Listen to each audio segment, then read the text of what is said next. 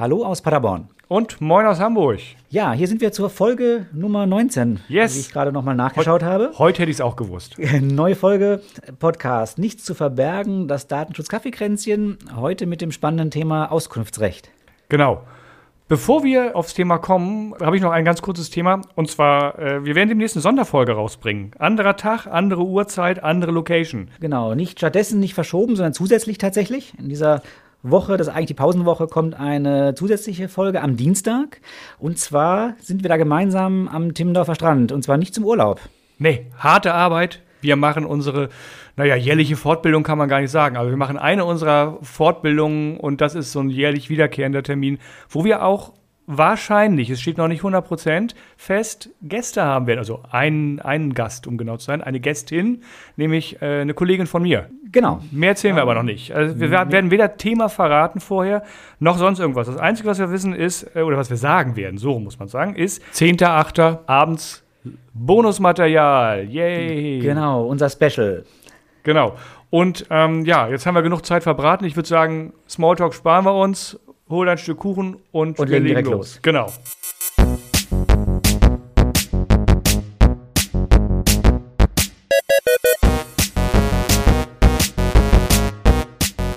Dieser Podcast enthält Informationen rund um das Thema Datenschutz und ist durch unsere persönliche Meinung geprägt. Keinesfalls stellt er eine Rechtsberatung dar. Eine individuelle Beratung können wir daher nur erbringen, wenn wir ein Mandat als Datenschutzbeauftragter haben.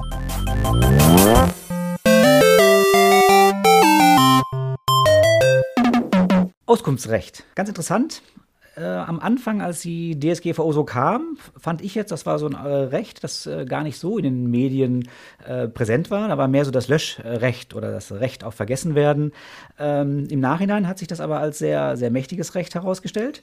Und äh, ja, deswegen haben wir gesagt, wir machen heute einmal eine Folge über das Auskunftsrecht. Insbesondere auch ein aktuelles Urteil des BGH hat uns dazu gebracht, die, diesem Thema heute eine Folge zu widmen. Genau, wobei das BGH-Urteil kann man, glaube ich, in einem Satz fast zusammenfassen. Das ja, Auskunftsrecht ist sehr weitgehend reicht nicht für eine Folge kommen, äh, für eine komplette Folge, nur das BGH-Urteil. Nee, genau. das stimmt, definitiv nicht. Ja. Ähm, ja, vielleicht mal von vorne nochmal. Was ist überhaupt das Auskunftsrecht? Im Prinzip, äh, ja, die meisten werden es wissen, ich habe jederzeit das Recht, Auskunft zu verlangen. Und zwar nicht nur ähm, äh, Auskunft in dem Sinne, naja, dass man so als Antwort bekommt, ja, wir haben ein paar Daten von Ihnen, sondern wirklich erstmal, ob überhaupt Daten da sind. Ansonsten genaue Auskunft auch über viele Dinge, was mit den Daten passiert, zu welchem Zweck. Und das ist eigentlich das Hauptthema, worauf wir heute wahrscheinlich auch am meisten äh, drüber reden werden, äh, eine Kopie der Daten. Was ist damit eigentlich gemeint und welcher Umfang? Wo sind vielleicht auch Grenzen davon? Genau, das ist äh, diese Datenkopie ist auch, kann man jetzt schon mal spoilern, das Schlimmste von allem weil es halt doch sehr umfangreich ist, das Auskunftsrecht. Spannend finde ich, bevor wir jetzt in die Tiefen einsteigen, was man alles beauskunften muss und was man berücksichtigen muss, dass es ja tatsächlich so ist, dass mittlerweile die Arbeitsrechtsanwälte ähm, ich weiß nicht, ob sie es im Rahmen ihrer, ihres Studiums lernen oder wo das, ich glaube, in Fortbildung wird das hauptsächlich ich propagiert, das, dass, ja. dass die Arbeitsrechtsanwälte im Moment darauf äh, trainiert werden, solche Auskunftsrechte im Rahmen von arbeitsrechtlichen Prozessen für ihre MandantInnen, also für, für, die, für die MitarbeiterInnen, die, die jetzt gegen ihre ArbeitgeberInnen vorgehen, geltend zu machen um im Zweifelsfall Wissen rausziehen zu können, um Druck aufzubauen, um auch was, was zu haben, was einem zusteht, worauf man vielleicht verzichten kann im Rahmen von Verhandlungen und so weiter. Das heißt, äh, da interessiert eigentlich niemanden wirklich, welche Daten gibt es über mich und was wird damit gemacht, sondern das ist ein reiner, es ist schon fast missbräuchlich in meinen Augen, das ist ein reiner weiterer Faktor, mit dem der Arbeitgeber unter Druck gesetzt werden soll. Genau, einfach so ein neuer, ein zusätzlicher Pfeil im Köcher, der da gezogen wird. Und ähm, ja, wie du schon sagst, ich glaube, der Hauptgrund ist häufig, dass man einfach, ähm, man muss sich vorstellen, wenn, wenn so ein Beschäftigter äh, lange im Unternehmen ist, äh, das sind so unendlich viele Daten von ihm vorhanden, die alle zu suchen. Äh, dieses, es wird sehr schwer, äh, dieses Auskunftsrecht in vielen Fällen zumindest zu erfüllen. Und es ist einfach dann auch wieder ein Argumentations-, äh, ein zusätzliches ähm, Argument, um einfach bei den Verhandlungen dann über Abfindungen oder sonstige Einigungen eben im Rahmen der Aufhebung des Beschäftigungsverhältnisses noch irgendwie äh, Vorteile sich zu verschaffen ja. Argument zu haben. Ja, vor allen Dingen ist ja eine, eine, eine Abfindungszahlung von, weiß ich nicht, 50.000 Euro häufig viel günstiger als das Bußgeld, was ich kriege von der Datenschutzaufsicht, wenn ich solchen Auskunftsansprüchen nicht genügen kann. Wenn ich vor allen Dingen, wenn man mir vor allen Dingen dann irgendwann nachweist, dass ich das vielleicht systematisch oder systemisch nicht kann und nicht will und nicht mache. Von daher äh, haben viele, also zumindest aktuell, das wird sich vielleicht auch noch mal ändern zukünftig, Aktuell ist es jedenfalls so, dass ziemlich viele Klagende wahrscheinlich große Chancen haben, da nochmal ihre Abfindung ein ganz, ganzes Ende zu erhöhen. Genau, ist ein Argument. Ich denke jetzt nicht, wenn, wie du jetzt eben als Beispiel sagtest, eine Abfindung von 50.000, ähm, dann ist nur ein kleiner Teil davon natürlich aufgrund dieses, äh, dieses Auskunftsrechts dabei. Ich meinte die Differenz. Differenz sogar? Okay. ja, es war vielleicht ein bisschen hochgegriffen. Ja. Sagen wir, lass es 10.000 Euro sein. 10.000 ist eine, ja. in meinen Augen eine absolut realistische Summe. Ab, absolut. Aber wobei ich eben sagen muss, ähm, entscheidender finde ich fast den Aufwand, den man betreiben kann. Ähm, also wenn, wenn, wir jetzt mal bei dem Wert von 10.000 uns sozusagen geeinigt haben, was vielleicht als, als Pendant dann zum Bußgeld, das habe ich an, im Zweifelfall als Vielfaches an Aufwand, wenn ich da fünf Personen drei Monate hinsetzen muss, all diese Daten zu suchen. Das ist es. So, und damit sind wir jetzt wirklich im Thema, wie umfangreich ist das? Weil die Frage dürfte jetzt sein, wie fünf Personen drei Monate oder andersrum, ich habe es vergessen. Das ist ja schon ziemlicher Aufwand, wenn die das wirklich Vollzeit machen sollen. Aber genau so ist es.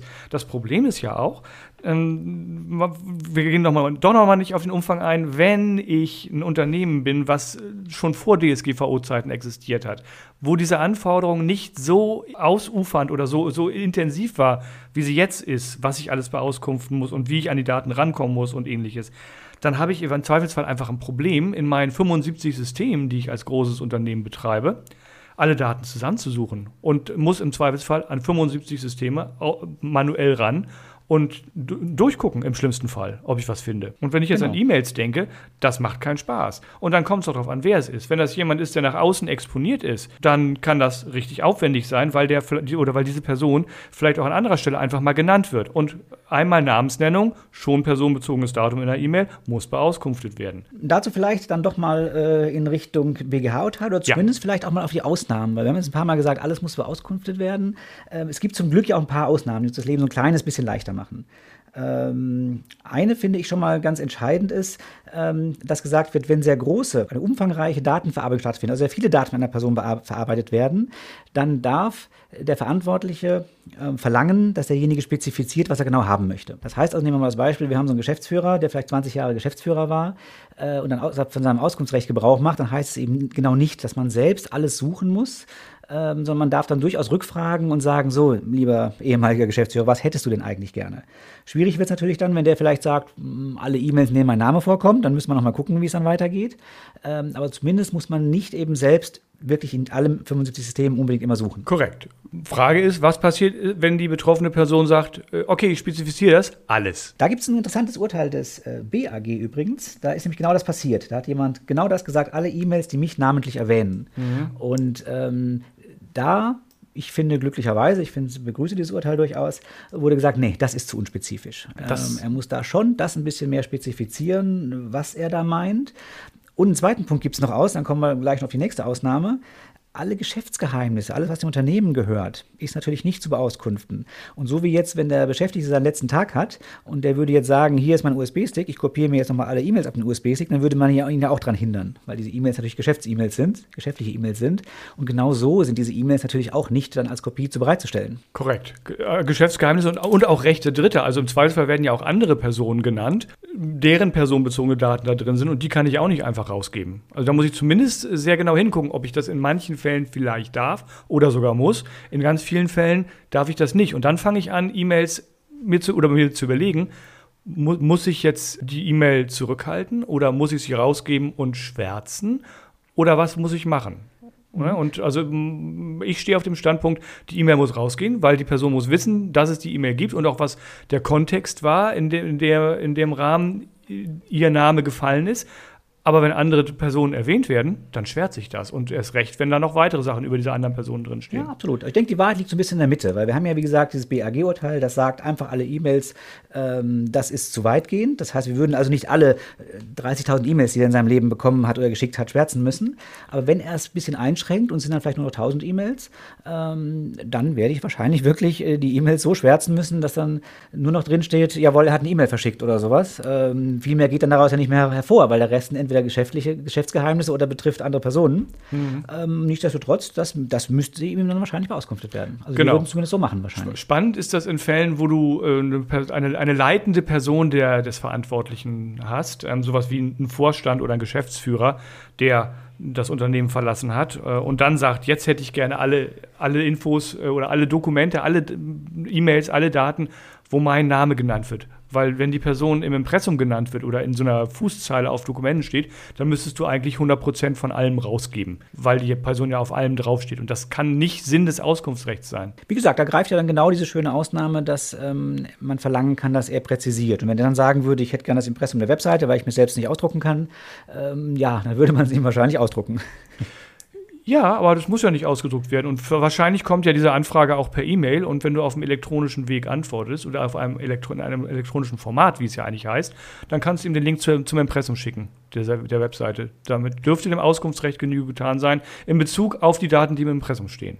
Ja, ist jetzt ein bisschen pedantisch, aber da das Impressum sich ja hoffentlich ändert, wenn der Geschäftsführer wechselt, äh, würde ich es zumindest einmal in ein PDF umwandeln. Aber im Prinzip gebe ich dir recht. Ja, hast du recht. Okay, das stimmt. Gut, jetzt haben wir ja schon gesagt, okay, man kann ein bisschen einschränken. Ähm, äh, also ich habe schon ziemlich wirre Dinge erlebt in Sachen Auskunftsrecht. So würde ich das mal ausdrücken. Also ähm, ich behaupte, dass nahezu bis an die 100 Prozent der Anfragen ähm, ich möchte eine Auskunft haben, nicht waren, weil es wirklich jemand war, der das gebraucht hätte, weil, weil, weil, die, weil, weil diese Person irgendwie äh, sich einen Überblick verschaffen wollte, was mit ihren Daten passiert oder Angst hatte, dass da was schiefläuft. Sondern es waren in nahezu allen Fällen, war es, ähm, ich ärgere mal oder äh, ich versuche jemanden in eine Falle zu locken, guck mal, ob der einen Fehler macht oder ähnliches. Aber wirklich eine sinnvolle Auskunftsanfrage habe ich bisher noch nicht erlebt.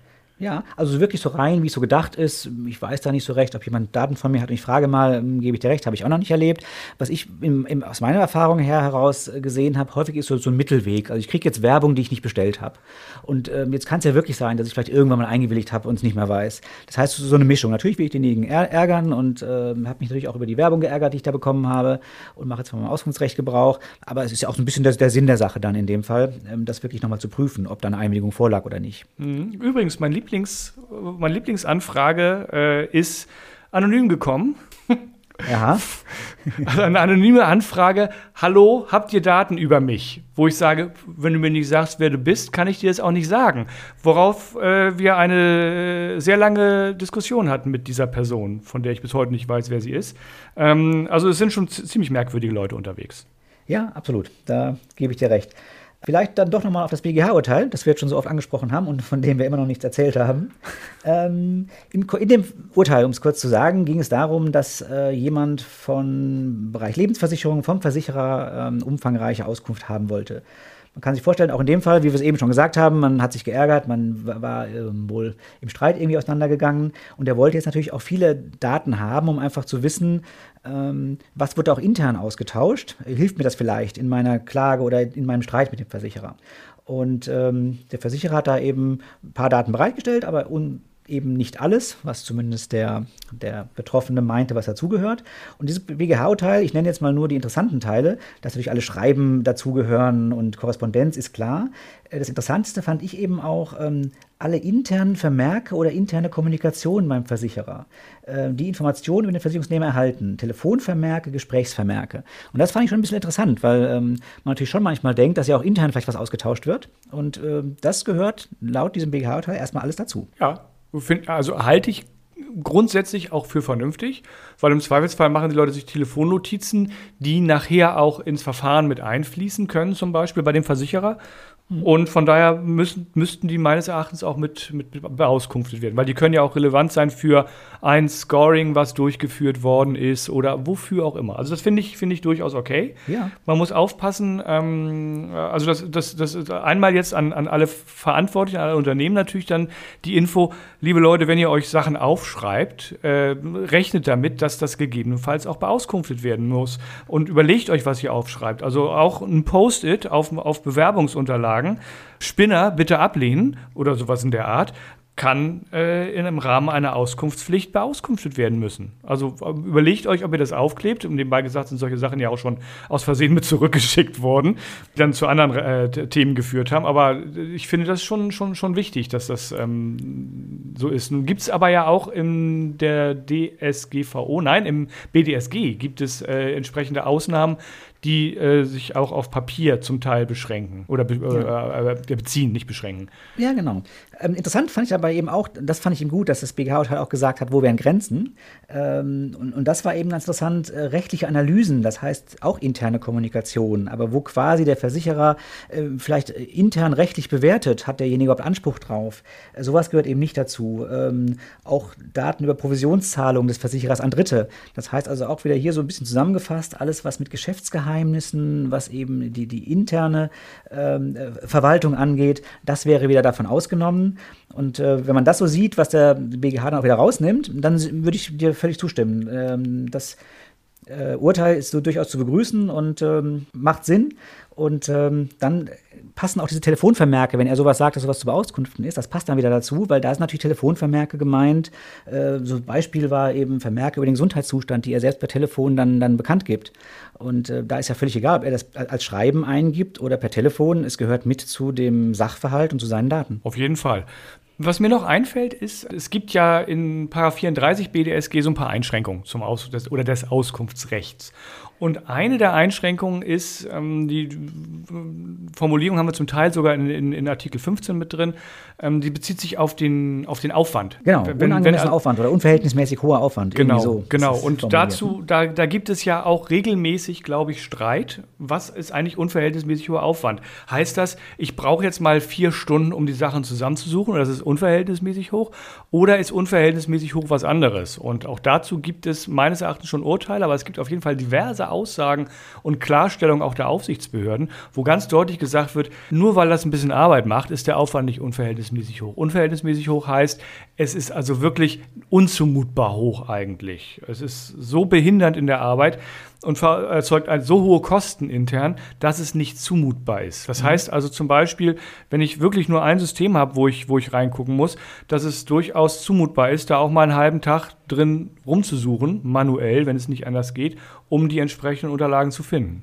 Ja, und auch, und auch mehrere Tage. Also ich kenne eigentlich, machen wir es doch mal von der anderen Seite her, ich kenne eigentlich kaum einen Fall, wo eine Behörde mal gesagt hätte, jawohl, das ist wirklich äh, jetzt unverhältnismäßig hoher Aufwand.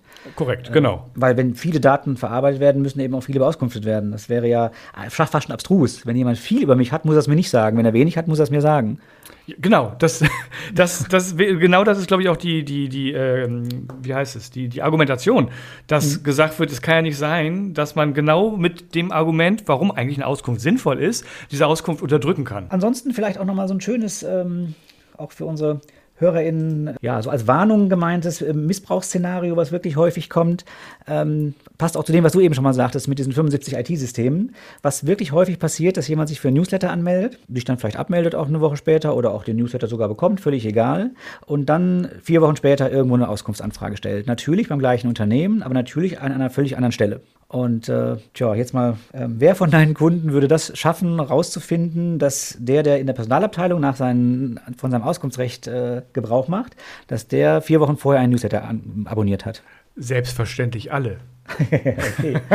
Selbstverständlich alle. Sie werden durch uns betreut. Vergiss das nicht. Ähm, nein, also das ist tatsächlich ein, äh, ein, echtes Thema. Das ist sehr schwer und da, dem kannst du nur durch Schulen eigentlich oder durch entsprechend festgelegte Prozesse entgegenwirken, dass du sagst, okay, grundsätzlich werden solche Anfragen müssen eigentlich erstmal zentral gesammelt werden. Sie werden nie, niemals zentral eingehen, weil das natürlich auch Taktik ist oder Strategie der anfragenden Person, sich irgendwo zu melden, um möglichst einen Fehler zu produzieren. Genau, garantiert an einer anderen Stelle und, nicht da, wo ich ne? weiß, dass die Daten sind. So, genau. und jetzt ja. ist es einfach so, es muss dafür gesorgt sein, dass sichergestellt ist, dass alle Anfragen, egal auf welchem Weg und bei wem sie eingehen, immer bei irgendeiner koordinierenden Person, nenne ich es mal, Datenschutzkoordinatorin oder eben Datenschutzbeauftragte, eingehen, damit diese Person dann das Ganze vernünftig, ja, nicht, nicht machen, aber steuern kann, damit ange, an, an, äh, angestoßen werden kann, wer muss alles gefragt werden, wo muss geguckt werden und das läuft an dieser einen Stelle zusammen zusammen und muss nachher dann wieder über einen, vielleicht auch diesen einen Zentralkanal rausgehen. Ich stelle mir gerade vor, Ähm, es ist definitiv nicht möglich, das in allen Unternehmen zu machen. Stell dir mal vor, du hast einen Supermarkt mit EC oder mit, mit Kartenzahlung. ja. So, und dann zahlst du mit der Karte und am nächsten Tag gehst du zur selben Kasse. Vielleicht sitzt sogar dieselbe Person an dieser Kasse und sagst, ich hätte gern gewusst, welche personenbezogenen Daten sie über mich verarbeiten. Das, das, ist, äh, das ist nicht möglich, diese, dass, dass, dass das richtig läuft, behaupte ich. Es kann nicht richtig laufen. Ja, und auch äh, selbst wenn es so ist, wie du sagst, dass das wirklich über diese eine koordinierte Stelle läuft, was durchaus bei, bei sehr vielen sogar so ist, aber kennt der alle kleinen IT-Systeme, wo irgendwas mal passiert ist? Nein, natürlich kleinen, nicht äh, keine Ahnung, irgendein äh, Anfrageformular aus P in, nee. in PDF-Form, das irgendwo verwendet wird Nimm in einer Abteilung. Ich finde das ein super Beispiel. Das du hast hinter dem Newsletter eine Datenbank und der Newsletter wird wahrscheinlich vom Marketing gemacht. Und so wie ich Marketingabteilung kennengelernt habe, sorry, liebe Leute, ist überhaupt nicht persönlich gemeint, aber Marketingabteilungen machen ihr Ding. Und wenn die einen Newsletter machen wollen, dann wird der gemacht. Und vielleicht erfährt das irgendjemand zufällig aus Versehen Jahre später, dass es diesen Newsletter gibt, wenn er ihn nicht selbst abonniert hat. Aber grundsätzlich ist das mit Sicherheit entkoppelt. Und das gleiche gilt für Kontaktformulare. Das gilt für den ganzen, für alles, was auf der Website passiert, eigentlich. Also alles, was Marketing macht, wenn du so willst. Ja. Und ähm, es ist einfach so. Du hast ja. kaum eine Chance. Ja, es funktioniert nicht. Was wir immer machen bei solchen Auskunftsanfragen, ich hatte das ja eben schon mal gesagt, wenn umfangreiche Daten verarbeitet werden, hat man das Recht zu verlangen, dass spezifiziert wird. Das heißt, eigentlich in jeder unserer Auskunft steht immer drin, ähm, wir haben nach bestem Gewissen sinngemäß das beauskunftet. Sollten wir noch andere Dinge haben, dann sagen Sie uns, was es ist, ähm, also wo es sein könnte. Und dann beauskunften wir das auch, dass man zumindest diesen Hinweis hat, ähm, ja, auf diese gesetzliche Regelung oder diese Regelung aus dem Erwägungsgrund, ähm, dass man eben sagt, wir haben durchaus das Recht, hier erstmal nachzufragen. Genau. Und das also finde ich, das noch, kann und sollte man auch einen Datenschutzverstoß äh, begangen, nur weil wir es jetzt im ersten Step noch nicht beauskunftet haben, sondern dann sag uns es nochmal, dann bringen wir es auch gerne noch. Genau. Und wenn es wirklich viel zu tun ist, weil man wahnsinnig viel beauskunften muss, dann gibt es ja auch noch die Möglichkeit, diese Frist, über die haben wir noch gar nicht gesprochen, sollten wir auch nicht mehr tun, weil wir es haben schon wieder gnadenlos überzogen, ähm, gibt es auch die Möglichkeit, diese Frist von einem Monat auf drei Monate, glaube ich, zu verlängern. Das muss man innerhalb des ersten Monats mitteilen, ist aber auch nur eine Sache, die man mitteilen muss und nicht irgendwie nachfragen muss, ob man das darf. Und dann hat man zumindest schon mal dreimal so viel Zeit, diesen großen Aufwand, den man da zu treiben hat, zu treiben. Genau, zum Beispiel bei der Marketingabteilung nachzufragen, ob es neue Newsletter gibt. Genau. okay, ja. Du hast schon angesprochen, wir sind wieder über der Zeit. Ja, also wir haben uns heute vorher abgesprochen, wir wollen eine Eins vorne stehen haben. Es sollen auf keinen Fall 20 Minuten werden. Und wo sind wir jetzt? Ja, über, 20, über, über 22 Minuten sind wir okay, schon. Dann Von daher. Machen wir schnell Schluss. Eine kurze Sache. Ich habe übrigens äh, gerade gestern mit einem Kunden gesprochen, der uns gelobt hat, dass wir so kurze und knackige Podcast-Folgen machen würden. Also ja, das ist sollten wir den jetzt nicht enttäuschen, falls er uns wieder zuhört. Genau. Das sollten wir auf keinen Fall. Von daher, schön, dass ihr dabei wart. Seid nächstes Mal auch dabei. Schreibt euch den 5.8. abends auf. Da kommt, äh, Entschuldigung, schreibt euch den 10.8. abends auf. Da kommt unsere Sonderfolge aus Timmendorfer Strand, mit welchem Thema auch immer. Und ansonsten. Abonniert uns, liked uns, schreibt uns E-Mails an unsere E-Mail-Adresse. Du sagst sie nochmal. Käffchen at nichtszuverbergen.net. Käffchen mit AE geschrieben. Und dann, ja, tschüss. Bis zum nächsten Mal. Tschüss. Bis dann, tschüss. Thank you.